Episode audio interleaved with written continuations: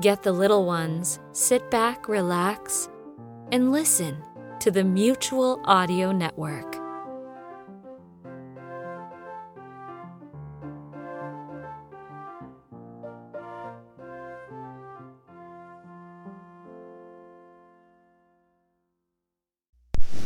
Good morning and welcome to the Saturday Story Circle for October 12th. I'm Jeff Billard for the Mutual Audio Network, and here's what's playing on our audio cartoons today. We begin our trio of terrific tales with Red Panda number 32, The Terrible Two.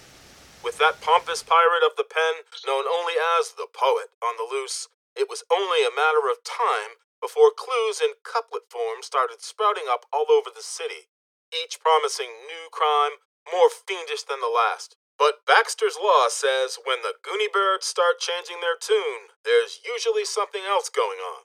Will the Red Panda find the key to the villainous verse in time? Or will the city and its masked protectors fall before the Terrible Two? After that, we have the next installment of the radio adventures of Dr. Floyd, episode number 209.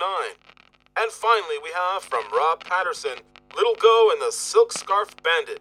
This next tale from our hero has Little Go hired by Tenacious Tang, the richest man in White Fox Town. He's supposed to hunt down a dangerous female martial artist who has turned to banditry. But what he finds is a whole lot more than what he bargained for. Three grand adventurous shows for your Saturday.